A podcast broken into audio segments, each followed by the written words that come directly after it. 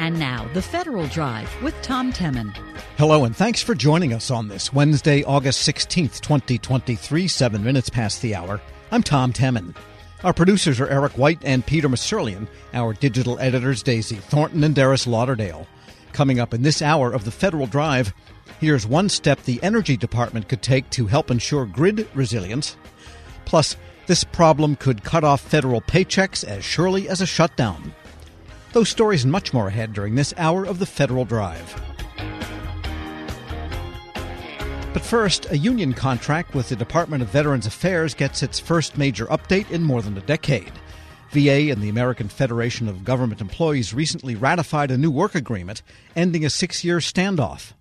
VA expects the new contract will let it hire people faster as it prepares for the biggest expansion of health care benefits in a generation. Federal News Network's Jory Heckman joins me with more. So, Jory, what has exactly changed in this new contract? What's striking about this is how little has changed for how long it took to get here to this point to a new agreement.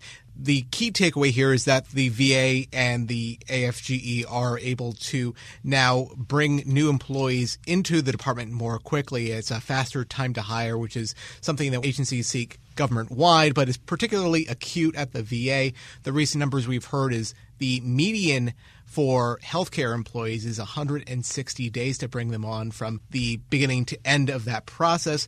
We heard from VA Secretary Dennis McDonough. He said that this new contract is really going to help the department at a time when they're trying to bring a lot of people on under the PACT Act. So we're looking for every efficiency we can find to improve that hiring process. And McDonough said that this is going to make that hiring process a lighter lift, but he said there are some things outside this contract that the VA will have to work on internally and when it comes to making that process better, faster, stronger sounds like the union relented on what parts of hiring that the agency has more discretion on. Yeah, this tracks pretty consistently with what we've seen with some of the other agreements that the VA has made with some of the other unions.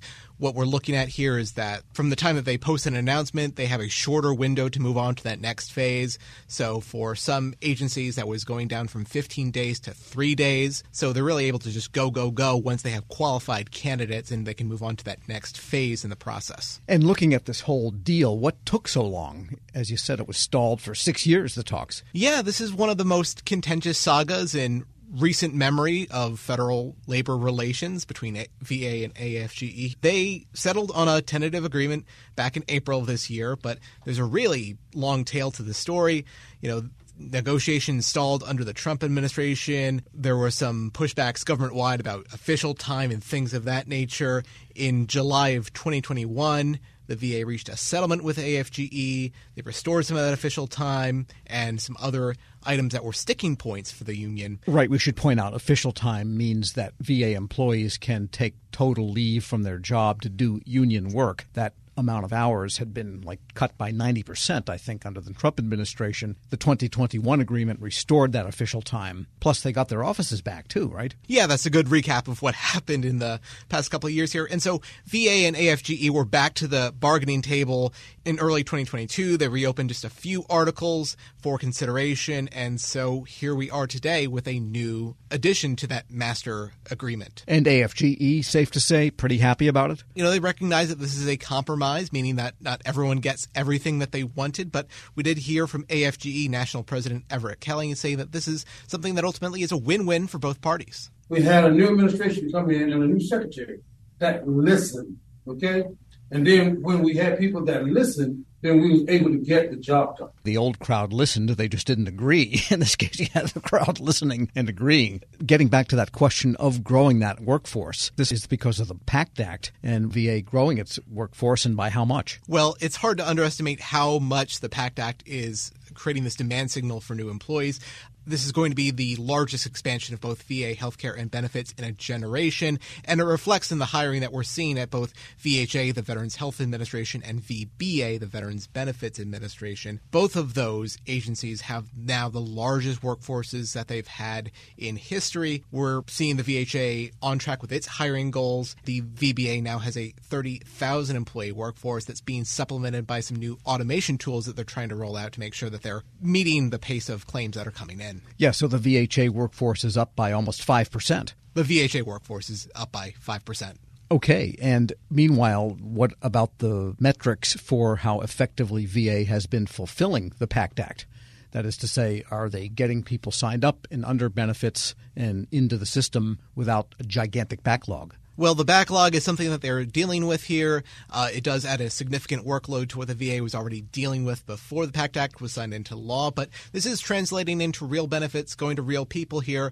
Nearly $2 billion in benefits have gone out the door in the one year that the PACT Act has been signed into law, and about 330,000 veterans have been enrolled into VA healthcare specifically under that legislation, and 4 million veterans have gotten toxic exposure screenings during the regular course of their VA experience in their hospital system. So the workload is greater, and now VA can hire faster, and they seem to be able to hire faster. Yeah, that's a pretty good recap of it. Federal News Network's Jory Heckman, thanks so much. Thanks, Tom. And check out his story at federalnewsnetwork.com. Still to come, this problem could cut off federal paychecks as surely as a shutdown. This is the Federal Drive with Tom Temin here on Federal News Radio, part of the Federal News Network.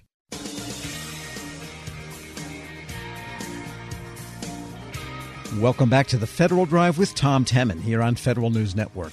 Hundreds of thousands of federal employees get their paychecks issued by the National Finance Center, operated out of New Orleans by the Agriculture Department. The whole place is in danger of meltdown because of staffing, budget, and technology, even storm damage problems.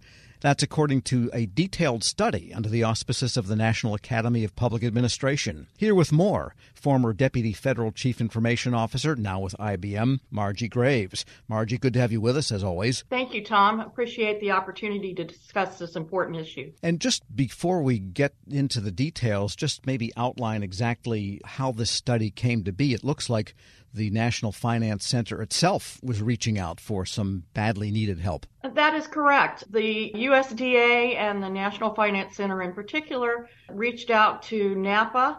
Uh, as you know, NAPA is chartered under Congress to be able to work with federal agencies on their most pressing issues and to bring the expertise of former federal executives uh, that are NAPA fellows to the table and be able to help the agencies with those issues and perhaps give them the opportunity to draw upon that expertise and to develop a plan for moving forward. And we should probably also review exactly for the uninitiated exactly what the National Finance Center does. Paychecks is a big part of it, but it's not the only thing they do there.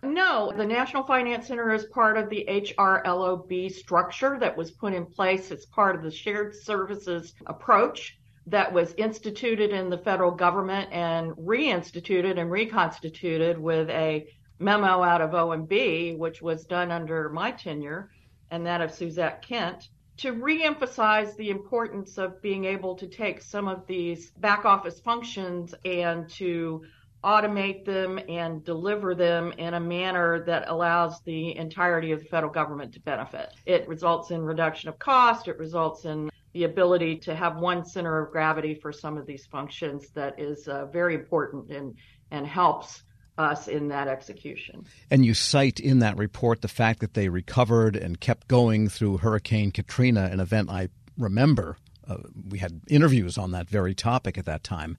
And so they have shown themselves to be resilient and effective over the decades, fair to say. That is correct. And not only effective, but I would say close to heroic in the way that this, the employees stepped up, have actually addressed their primary mission in moments of crisis, regardless of what was literally swirling around them, and uh, and being able to to execute. So that is is uh, very much a, a hallmark of how NFC has operated. What's happened then? Well, I think that whenever you have a shared service, it has to be invested in and maintained over time, or else, of course, there is technical debt that accumulates.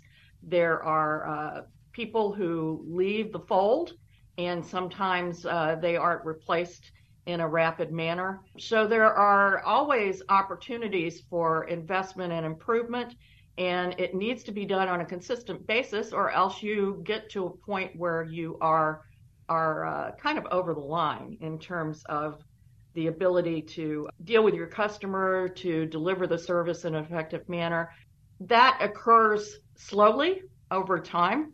It's not something that occurs overnight. And unfortunately, I think a lot of these back office capabilities are are uh, kind of short shrifted in lieu of probably more mission oriented or more crisis oriented investments that have to be made by an agency and also more favored by Congress because of the immediacy of the need. And sometimes these shared services don't get the kind of attention that they need. So the NFC has become, in some ways, the red-headed stepchild of the Agriculture Department? well, it's not the agriculture's primary mission, obviously, but they have been the steward of this capability for some period of time, and they service a good portion of the federal government in a very important way. Nothing is more personal than getting your paycheck and getting your paycheck correctly and on time. And that is a very critical function within the federal government. Uh, there are other entities that provide those same kinds of service, DFAS, et cetera. And of course, they have their own challenges because I don't think this is a an issue that is simply USDA oriented. It is an issue that is ubiquitous across the federal government and shared services in general. And I think GSA is well aware of that as they try to manage the shared services ecosystem. We're speaking with Margie Graves. She's now with IBM. She's former Deputy Federal Chief Information Officer and one of the co authors of the NAPA study on the National Finance Center. And one statement early on in the report says relationships, that is, with Congress, with overseers, with funders, with other partners in the federal government, with leadership at USDA, have been allowed to deteriorate well, somebody allowed them to deteriorate. It sounds like intervening leadership between the good years and now have let the place kind of go to seed. Well, I think that they are challenged by some of the things that I talked about early on. Number one, when, when personnel leave and they're not replaced, there are either leadership gaps or or there are actually gaps in execution. And when those things happen and Couple that with the lack of investment in the IT infrastructure over time, that results in a deterioration of the actual service to the customer. And that customer becomes unhappy, and the interaction between the service delivery provider and the customer also needs to be, I guess, nurtured along the way. And that is one of the things that we emphasize in the report is that the the conversation and the transparency with the customer, people are generally at least somewhat forgiving if they know exactly where you are in terms of uh, your ability to address the issues that they are bringing up and the ability to be able to create that one of the primary recommendations we make and i think it should probably be the first one out of the box is that the customer experience both for the customer of, of the payroll system and also the, the uh, internal employees that have to deliver the payroll is going to be enhanced by becoming a data driven organization. And to to that end you are conducting surveys and constant conversation and interaction with both in order to gain the landscape the lane the you know the lay of the land and then to make a plan to take specific action against those complaints. And when people see you actually doing that, as I said at the very beginning, they become more forgiving and they become more of your partner sure. in this journey as opposed to adversarial. Now, you can't make good music if your violin is cracked and the strings are broken. So, the IT infrastructure that needs to be updated, that seems to be central to all of the other things happening because if you don't have the infrastructure to deliver, then intentions won't get you very far. You know, Tom, that's correct. USDA and NFC is not the only shared service where these issues exist. What we need to be cognizant of is that it's sort of like uh, not painting your house until the wood rots, and then unfortunately you have to replace the wood and paint the house. So uh, this has occurred over time. As I say, there are other there are reasons why investments don't get made, and there may be priorities that land in front of the investment in these back office capabilities that occur. That said, we're at a point where we have got to make at least the stabilization investment in the IT infrastructure, i.e., bringing up some modern capabilities into the equation, doing some automation, getting the most current versions of the types of software and systems that are in their ecosystem, and, and getting to a point where we, when I use the word stabilize, that we are on an even keel with our customer and our employees. The employees feel good about being able to deliver. The customers feel good about being able to receive an effective service. In that first phase, you're still planning for the longer term because, of course, you have to invest in a larger way in actual modernization and modernization initiatives are not cheap. They have to occur over time and they have to be supported by Congress. So the whole time that you are stabilizing and developing these plans and getting the right personnel in place, you are delivering small increments of, of capability. You're improving your relationship with your customer and your employees. And most importantly, you are proving to your congressional leadership and to your agency leadership that the delivery is improving. Sure. And generally, when that occurs, you start to develop a trust level that allows people to have an open conversation about gaining more investment. And the report says that there will be serious consequences if nothing is done immediately. So it sounds like this is pretty dire. Well, yes. I mean, if you think about it, you're serving over 600,000 employees in terms of delivering their paychecks. And it's not like there's a place to migrate or that there's anything immediately available where you could offload or or uh, transition or anything of this nature. Anything that would be developed over time will take multiple years. So it's not as if there is a uh, an off ramp an easy off ramp in any way, shape, or form. Because as I stated, a lot of the other service providers have their own issues that they're dealing with. And also, I do believe that if we do this right and if we follow the you know develop the plan the vision and follow the plan the vision and create that trust as we go along that there there is a little bit of runway not much but a little bit of runway for improvement. And each step along that journey, you're building that coalition. Because you state that the NFC current staff does have a plan. They're aware of the issues and they have a plan to, as you say, get CX and EX better, to stabilize their infrastructure and to invest in the long term. So, would it be fair to say the recommendations of NAPA are act on that plan and Congress make sure they have the funding and the backing they need? Yes, I think there are actions that are, have been taken within USDA over a period of time. This did not, as I say, occur overnight. And they have been aware of the challenges that we outline in the report. The problem is, is that you have to have alignment of, among multiple entities and stakeholders in order to move forward and address it.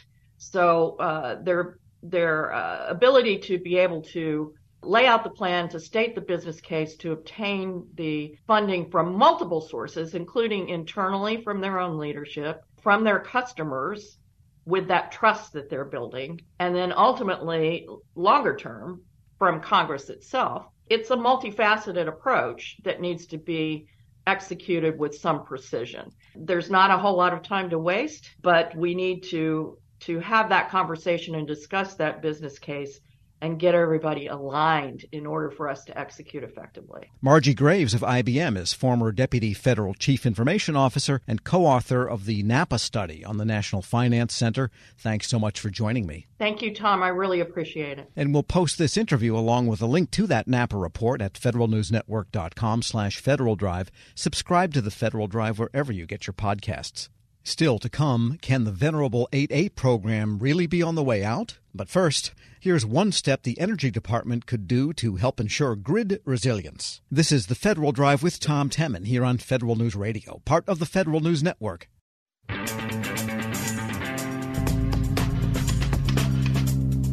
Welcome back to the Federal Drive with Tom Temin here on Federal News Network. The stability of the nation's electrical grid depends in part on large power transformers, LPTs. The size of small houses, these transformers are in short supply and they take a long time to build. The Government Accountability Office has found the Energy Department could help secure this important link in the electricity supply chain. We get more now from the GAO's Director of Natural Resources and Environment Issues, Frank Rusco. Mr. Rusco, good to have you back. It's a pleasure. Thank you. And these large power transformers, most people have never laid eyes on one. They're, I guess, big gray things that sit in those nests of fenced off areas you see sometimes by railroad tracks where the grid kind of comes together and goes back out again, best way I can describe it. What does the Energy Department have to do with these privately owned and operated pieces of equipment? These large power transformers are critical for the safe and reliable functioning of the electrical grid. And DOE has a lot to do with both studying how reliable and, and, resilient the grid is and taking steps to promote resilience. As you know, the grid was built over many, many years by literally hundreds of small utilities and it's all pieced together and there's many moving parts. And so it's essential that there be some central attention paid to how it's functioning. And these devices, and really they are the size of a cabin. I mean, if they were hollow, you could live in one. Big gray painted steel boxes. What do they do? They take the long distance transmission lines that are something like 15,000 volts and step them down for voltage for local distribution? That's primarily what happens. Yes, they they can either step power up or down. So what typically happens is power is produced a long ways away from where it's usually consumed, say someone's house, and they'll bring it in transmission lines, which, as you say, are very high voltage. But you can't use that in your house. You have to get it down to 110 or 220 for your dryer. And so these large transformers step down the power from the transmission lines into a usable form, usable level. And do they just sit there or do they deteriorate, require maintenance and replacement from time to time? Yeah, they last a long time, but they require some maintenance and care. Basically, if you're taking high voltage power and stepping it down to a level that, that you can use it, you're creating a lot of heat. So these machines are getting very hot and they have to have coolant systems. So they typically are filled with some kind of oil or something that, that circulates around. They sometimes have air cooling systems. And so these things can go wrong and need maintenance. Or what we've seen in recent times is uh, people have attacked them, you know, shoot a hole in them with a rifle and, you know, you drain the coolant and all of a sudden you've got a big problem. Right. And the House and Senate subcommittees on energy and water development asked for this report. What was their concern about power transformers of all things. You know, these large power transformers are so large and there's so many different designs, and each individual utility may have no spares on hand. So if one is damaged, you know, it can really cause problems with reliability in the power system. And so originally Congress had tasked DOE with identifying the problem and trying to determine whether it made sense to have a strategic reserve of these large power transformers in case something went wrong with multiple transformers could cause a major outage.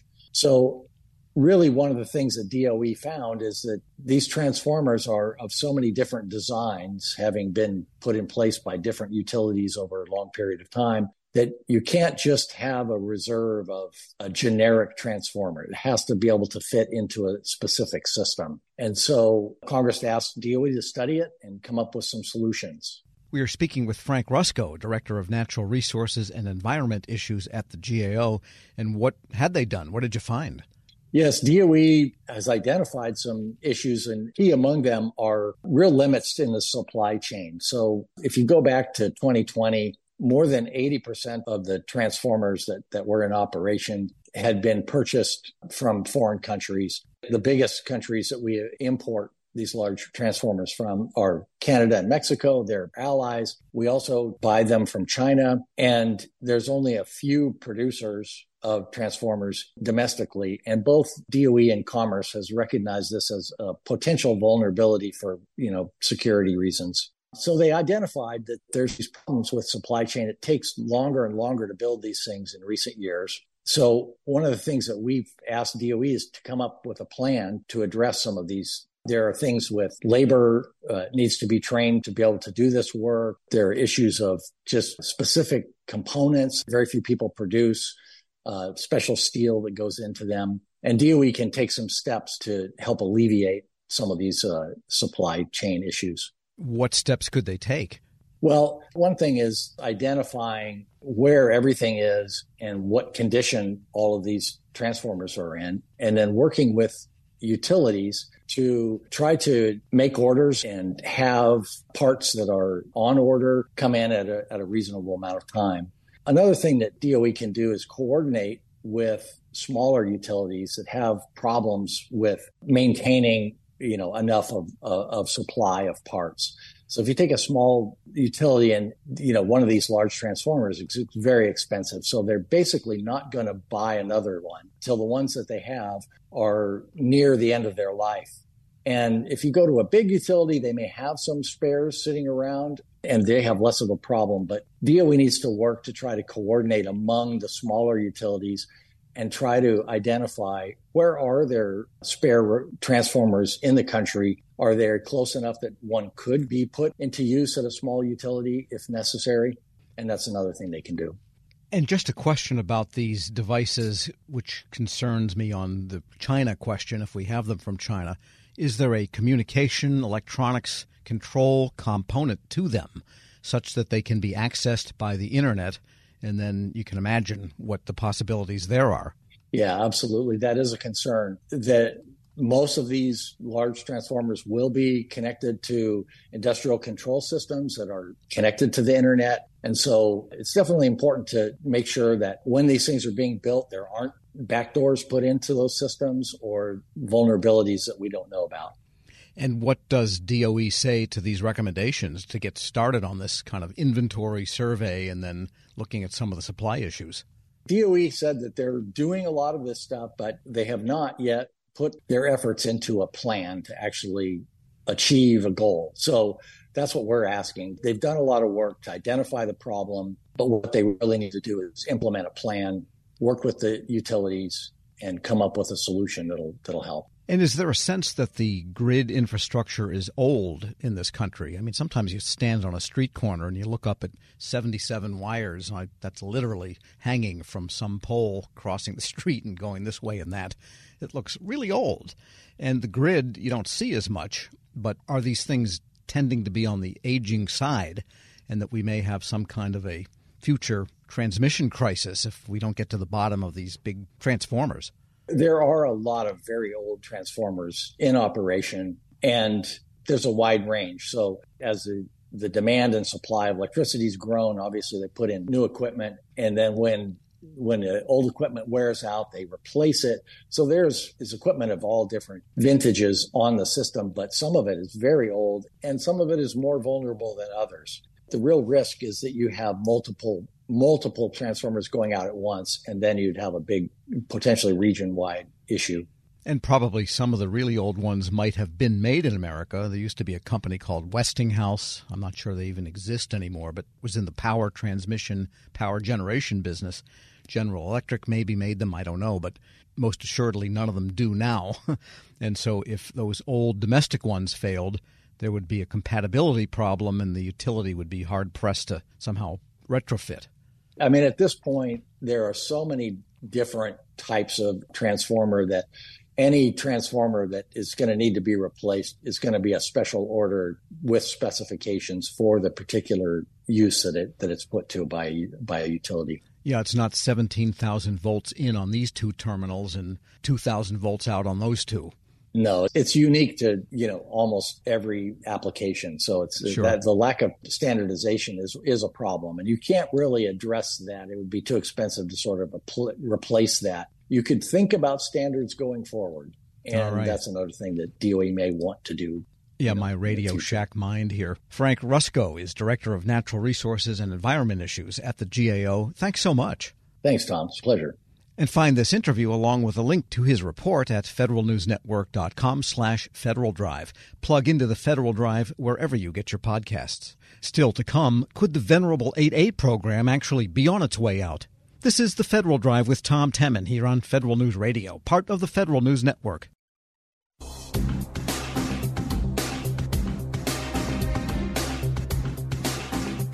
Welcome back to the Federal Drive with Tom Temin here on Federal News Network. When the Supreme Court ruled against race based admissions at Harvard University, it opened the door to preference programs across the board, challenges to them.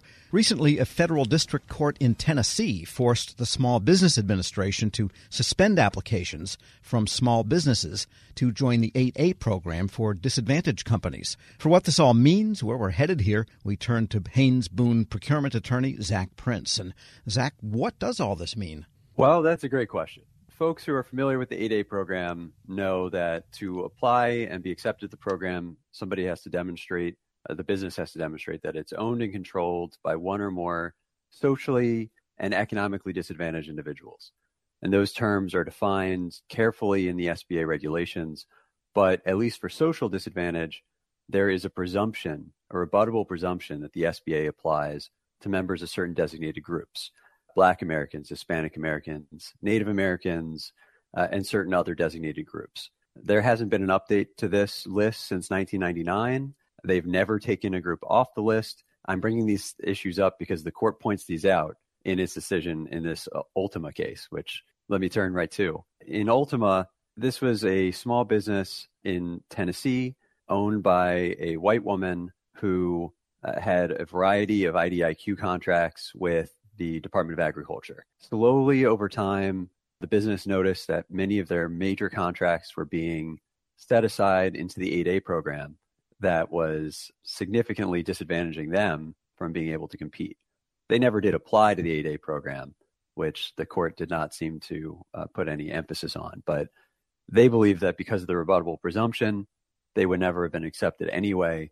So they filed suit. This was way back in 2020 uh, on the basis of a violation, asserted violation of the Equal Protection Clause of the Constitution. They filed suit several years before the Supreme Court ruled in Harvard, then. They did. And the, the Harvard decision plays into this decision a bit, but frankly, the court focused a lot more on recent Sixth Circuit precedent rather than the Supreme Court decision. They, they cited it once or twice, but this is really a trend anyway against the use of, let's say, broad racial factors for preferences.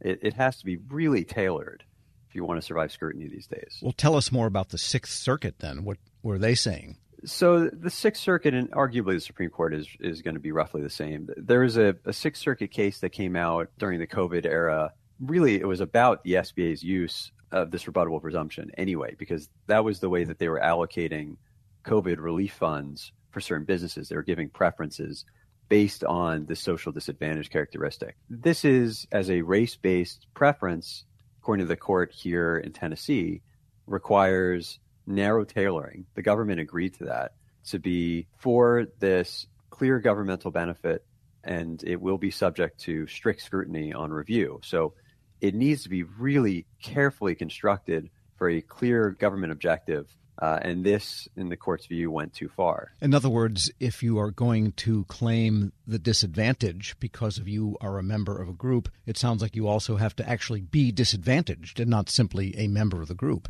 Not necessarily. That there can be, in certain instances, uh, race-based programs that are intended to remediate past biases that are carefully tailored in a way that will survive scrutiny by the court.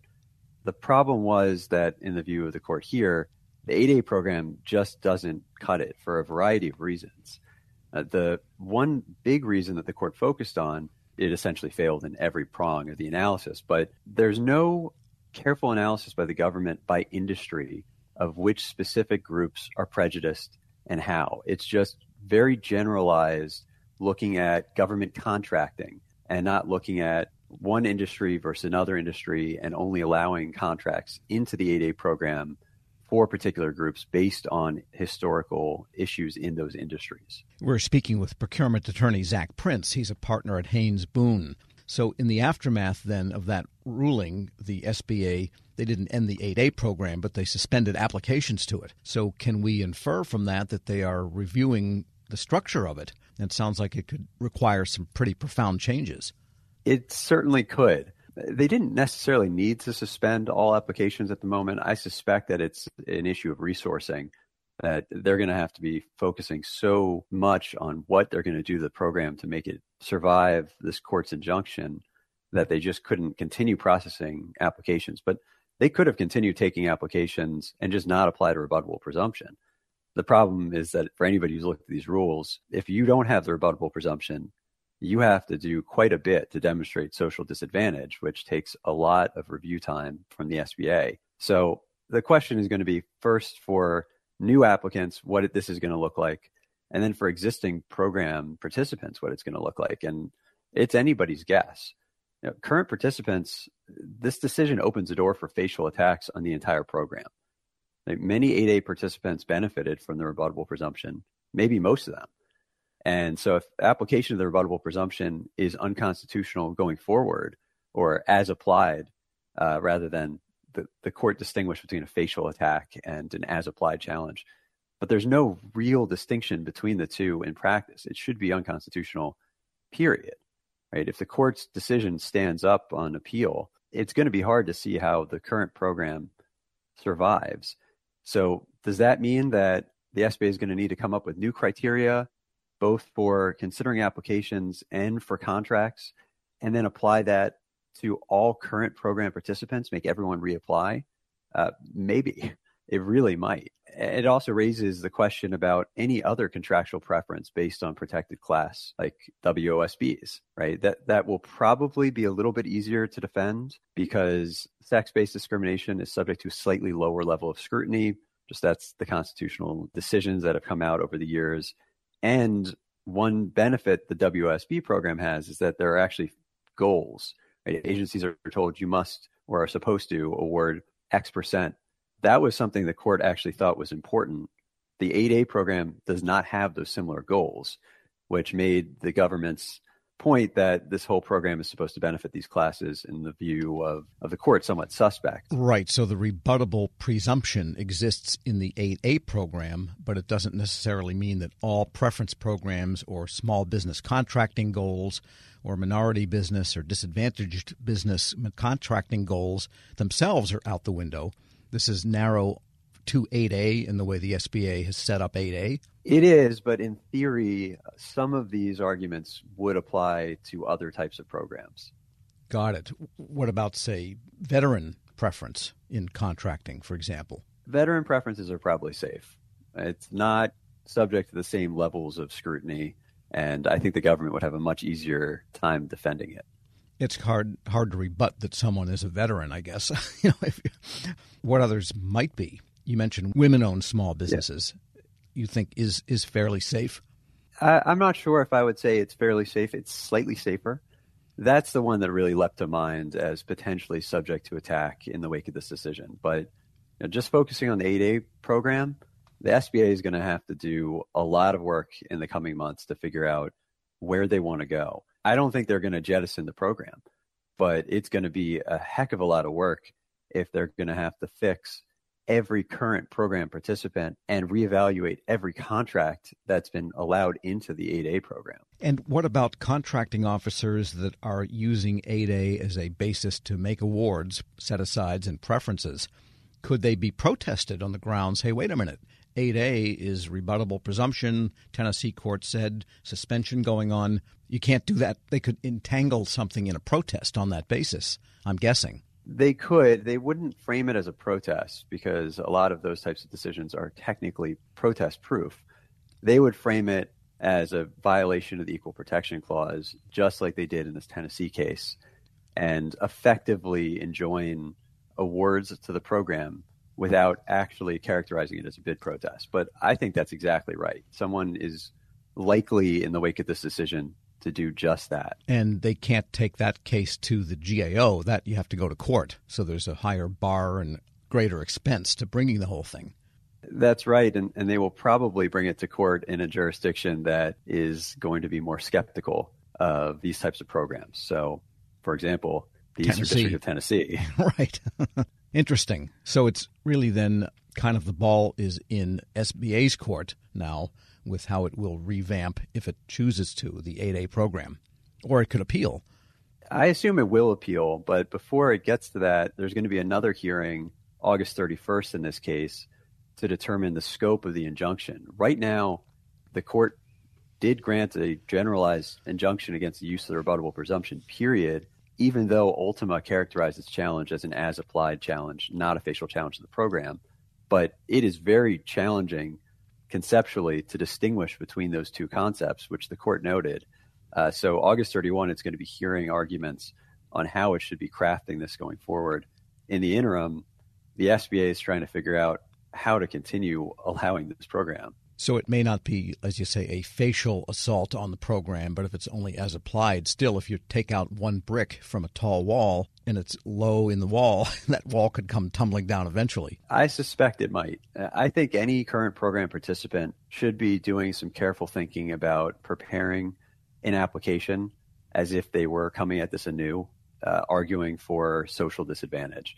Uh, follow the same characteristics that you would if you didn't have the rebuttable presumption and it is a bit onerous, but the the regulations are there.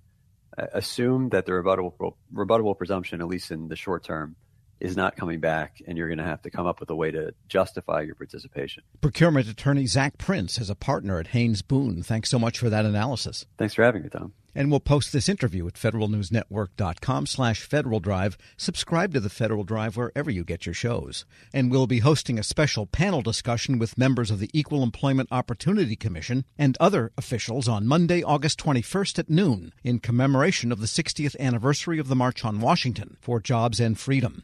Join us in person at EEOC headquarters. Be sure to register at federalnewsnetwork.com. The Pathways program, a 10 year old program to get young talent into the government, is about to get an overhaul. The Office of Personnel Management has proposed a list of reforms to diversify the interns, recent graduates, and presidential management fellows the government takes in each year. Federal News Network's Drew Friedman has the details. And Drew, it looks like this is in line with that whole idea of not necessarily having a college degree for every federal job, but just experiences and technical education now coming over to Pathways. Tell us more about these new eligibility proposals. That's exactly right, Tom. This is at least in part a focus on this larger shift that we've seen towards skills based hiring, both in the government and just more generally in the workforce. So, part of OPM's new proposed regulations would expand eligibility specifically for the recent graduates part of the Pathways program. The Pathways program has three different sections you have interns, recent graduates, and presidential management fellows. But for the recent graduates program, those who were involved in the Peace Corps, AmeriCorps, Job Corps, or registered apprenticeship program under OPM's proposal would also be alternatively eligible for the Pathways program. The end goal here of at least that part of the regulations is to make the program more inclusive, bring in more diverse candidates on the front end, and of course, just have that greater focus on maybe those who don't have a college sure. degree but would still be qualified for the position. And would people who volunteered in some manner similar to say the Peace Corps or AmeriCorps but not federal programs would they also be eligible? So, under the proposed regulations, it only lays out those couple of examples in federal programs, but OPM is asking for comments or feedback on, you know, are there other programs that could be included in that new expanded eligibility? So, as of now, no, but it's something that they're looking for more feedback on as these regulations are open to public comment. Right. And on the recent graduate side, then they could be graduates of technical education now under these rules if, if they go through. Right. Yes. That is one of the areas there, and it's it's just generally looking to expand the program to include more applicants on the front end. Sure, and then there are proposals about how agencies can convert pathways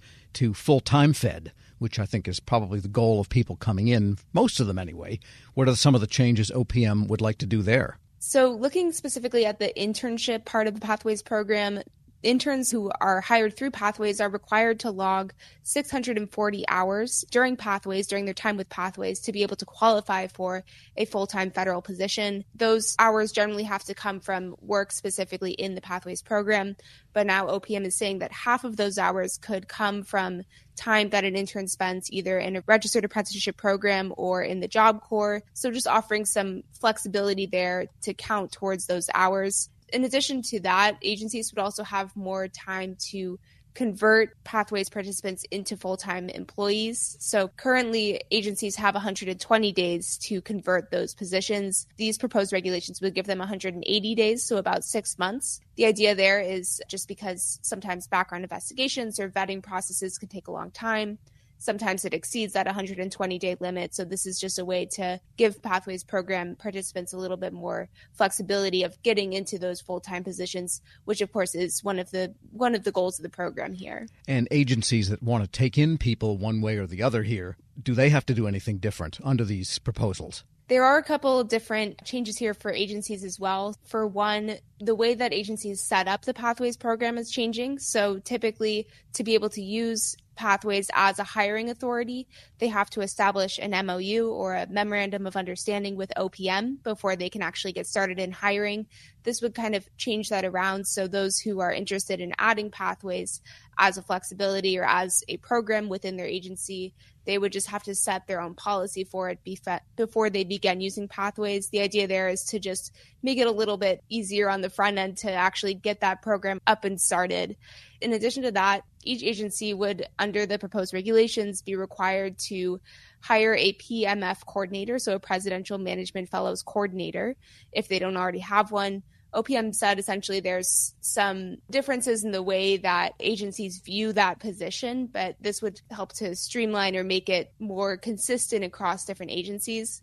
So each agency would have to hire someone whether they have someone or not, or it's converting a role to someone at the GS12 level working at agency headquarters, just, just with the goal of kind of clarifying that position overall. Got it. And just as an aside, agencies like the State Department that have several internship programs, are these new OPM regulations for the programs we're talking about maybe be considered a model for other internship programs, such as those at state and other agencies? That's a good question. This, of course, applies just to pathways programs, but it's something that, you know, we have seen a broader shift in government towards at least some of this goals towards DEIA, towards skills based hiring, all that sort of thing. So, yes, I could see, you know, down the line, it's possible that agencies might think about that as well. These things have a way of spreading throughout the government very often. And what is OPM's overall goal here, really? What are they trying to do in the big sense? The idea is to make this a better experience on all fronts. So, from the applicant perspective, those who are interested in pathways in the first place, those who actually take part in the program, they're hoping to develop some more opportunities for participants to you know just get get the best experience they can out of pathways and then also streamlining the way that agencies are able to permanently hire pathways. And one of those that I actually didn't mention was that pathways programs participants could convert from one agency to another when converting to a full time role now under these new proposed regulations. So this is kind of one area where OPM was looking to say, hey, these these regulations are 10 years old. It doesn't really reflect OPM's current values or the administration's current values on how they're trying to hire for the government. This is one step they're trying to take to make that a little bit more aligned. Now, these are proposed rules under formal rulemaking. So, what comes next? So, there's going to be a 45 day comment period. It's a little bit shorter than usual just because they're planning to implement this in time for agencies to be able to use it for next summer's cohort of Pathways program participants. They're looking specifically, one, as I mentioned, for feedback on are there other technical requirements or certifications that can help candidates be considered eligible for the program? They're also looking for feedback on the job conversion process and are there other programs as well for interns to use as alternative hours to count towards their hours in pathways. So, a lot to take in here. Federal News Network's Drew Friedman, thanks so much. Thank you. And be sure to check out her comprehensive story at federalnewsnetwork.com. This is the Federal Drive with Tom Temin. For the latest updates, stay with federalnewsnetwork.com or follow us on Facebook, Twitter, and LinkedIn. I'm Tom Temin.